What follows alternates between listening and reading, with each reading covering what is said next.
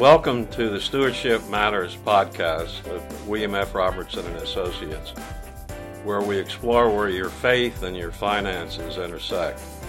As financial planners, we understand the importance of money.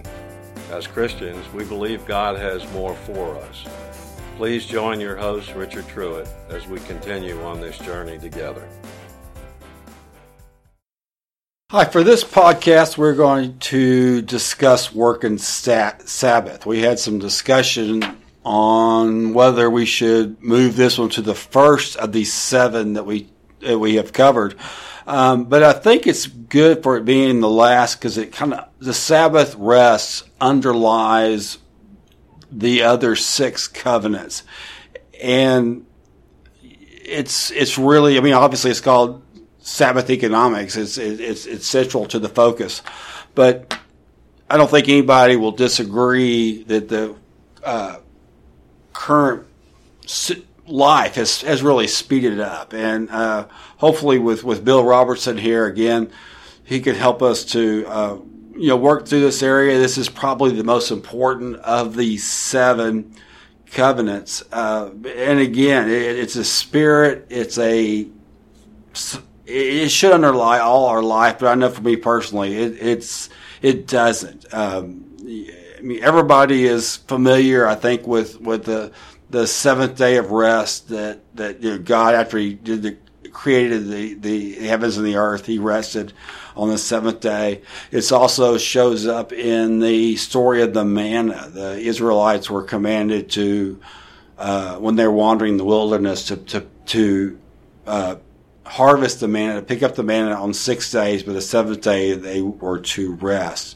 It's kind of a break from being slaves in Pharaoh's Egypt, where most likely they did not have a, a biblical rest, and it was God's way of showing, I'm in control. I'm going to provide for you, and you don't have to work.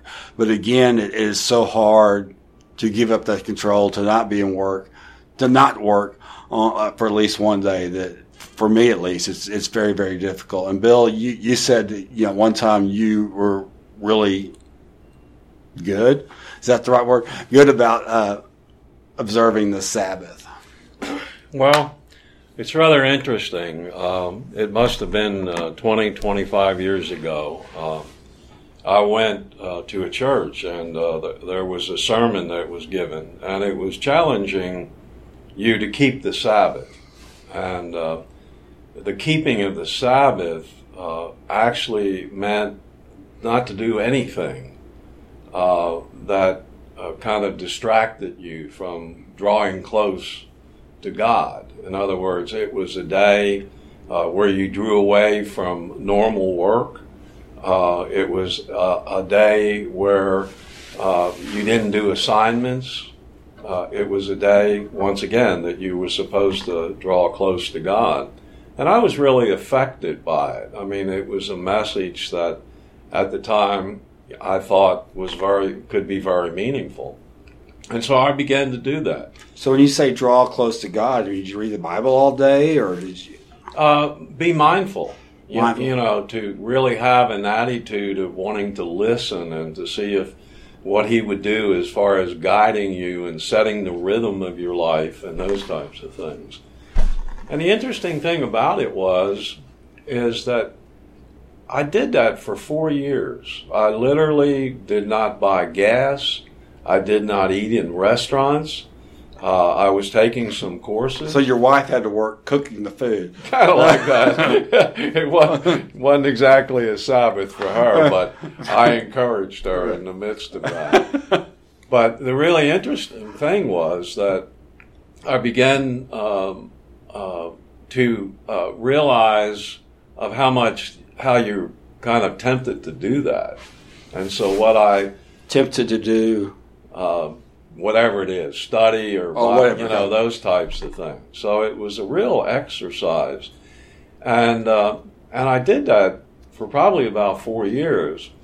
And as I reflect back on it, I asked, well, why didn't I continue that? In other words, what was it uh, that made me stop doing it? And, and I think I'm beginning just now to get some insight uh, into the idea that maybe I was doing it legalistically. In other words, maybe I was prideful about those things that I wasn't doing. Right. And I had kind of neglected uh, the developing the intimacy with God and, and trying to, you know, listen to what God was telling me, like in those quiet times mm-hmm. of what I needed to take out of my life and being open enough for God to put things into my life. So, I mean, you just, I mean, do you sit there like a lump on a log? Do you think that's what it was intended no. for? Or Well, once again, I say the way I used to be, I don't know. But it, it it's just kind of that sense, yeah, there was that idea, I'm going to do this, and I think it's pleasing to God. I didn't cultivate the relational aspect of it. In other words, I tried to do that with people because I was free from doing that. But there didn't seem to be any lasting inner transformation okay. that uh, took place in the midst of that. And as I reflect on it and as we talk about it, it seems as though that I would be better prepared Uh, to do that now. Uh, I think I mentioned to you, just as an illustration, Dallas Willard is kind of my hero. And uh, a couple of years ago, uh, he always says, you know, it's not trying harder, it's training. Right. And so, as you know, I got in a situation where I was training for righteousness. I was, I was really trying to be totally mindful of the things that I was doing and how my life was being formed by thinking about it most of the time. And once again, I stopped doing that because I began to ask the question. It seems like it's all in my power. But how do you get it to where it's in God's power? How do you? Yeah. Uh, first of all, be mindful. Be mindful that you're doing it in your own span, strength. Uh-huh. And then I think, once again, you have to experience that feeling of rest that's taking by. You have to really expect God to create a new rhythm in your life. And I'm not sure that I, that's what really I was expecting to happen as I okay. observed the Sabbath. So may, maybe it's something that, in reality, you have to be very mindful of. So it's more of an expectation of what of of God as opposed to your own what you plan, what yes. you what you're, what you're going to accomplish. Yes, uh, and and maybe there does have to be planning and guidance, and and uh, maybe it's a situation where people need to interact with each other mm-hmm. uh, as they search uh, for this particular state where God can take things out of your life that don't need to be there and put things in your life Uh, that he wants to be there. Uh, so, once again, to me, all of those things that you're talking about, about awareness of God's presence and, you know, uh, breaking the rhythm of the of the kingdom of the world, I think they're all necessary, more so now than they were uh, twenty years ago. Yeah, I know I said that the forty-hour, it took them like sixty years for the forty-hour work week to get established and six years for the smartphone to undo that. Right. That, that I know that is one of my huge, huge weaknesses is, is not checking email on Sunday. And, wow. Yeah. And it's just, it's it's almost excruciating. I yeah. mean, it's, it, well, and the thing we're talking about, you know, this may well be that a, a person cannot do on their own. I mean, maybe this is something that we all need to be talking about. It's you a know, community. It, yeah. In modern times, what does it mean? Uh, do you mean physically interacting with other people or just a physical or more supportive?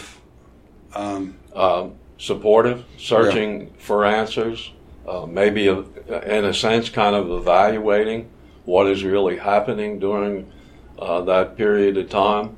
Uh, and like I said, if it was ever needed, you know, I think it, it's probably needed now because we have all kinds of things to distract us. Right. And what I guess we're looking for is focus and mindfulness and, you know, the ability uh, not to be totally distracted. So I think there's a tremendous amount of potential just in discussing what it is to keep holy of the Sabbath. Because we obviously need rest, and that's usually when you think of Sabbath, that, that's rest or to catch up on the errands from the week that you haven't right. done. Right. But that's but it's it does seem like there's more to it, right? That, that you know, and one you have to plan, because if you don't have your ducks that's in a exactly, row, that's a, very good. You you you go, and and but that's part of realizing. This, the, the under, one of the underlying messages of Sabbath economics is that there is enough. You don't. It limits your intake, so your whatever. So you do back off on the amount that you need to do and consume. Uh, am I saying that right? Yes. And, and yes. Uh, I, I don't know what I'm saying, because it's something I I think we all struggle, especially in this society. Is Well, I think your point about, uh, you know, having maybe objectives or goals or being able uh, to share uh, what the expectations are, uh, you know, a great deal probably could be derived from being able to discuss these issues. It, it right. would be something that could take place in the community. Right. And the discussions I have been involved with, yeah, it's, it's just it's just hard. It's, it's you know, the, the need for rest, and everybody's tired. Uh, and we see that also. I guess everybody gets tired when they get around in their mid-sixties. And I, I wonder if, if observing a Sabbath, not going ninety to nothing your whole life, would make you useful longer if they burn out. I don't. I, I don't. Yeah. I don't know that anybody has ever. I never have read anybody's talked about that. Mm-hmm. Well, it's an interesting subject, and obviously. I don't have it mastered, but uh, in discussing it, it provoked me uh, to want to maybe thinking about it again and being willing yeah. to do something, implement it, and maybe have my expectations a little different, and being willing to be more reliant on God and not taking, uh, uh, you know, credit for being so disciplined. I mean, it. it really is something God's inviting us into. Yeah, I feel guilty not when I do it, and that, that's not right either, right? Yeah. So, so you have to. I guess it's something that I just need to, to, to realize is important, right? And and and we and all this stuff. Just take small steps, small right. steps, small steps. So, so you know, to to not do anything, to not be protective. That is that in this day and age, that's hard counsel. To, to take to, to, for us not to, to to be producing something, be productive, but and the competition feels like it's increasing, and we are busier than ever. But maybe this ancient wisdom, there's something to it. We need to you know we need to take a rest. And implicit in that observing of the Sabbath is having your finances structured in a way that they don't create anxiety.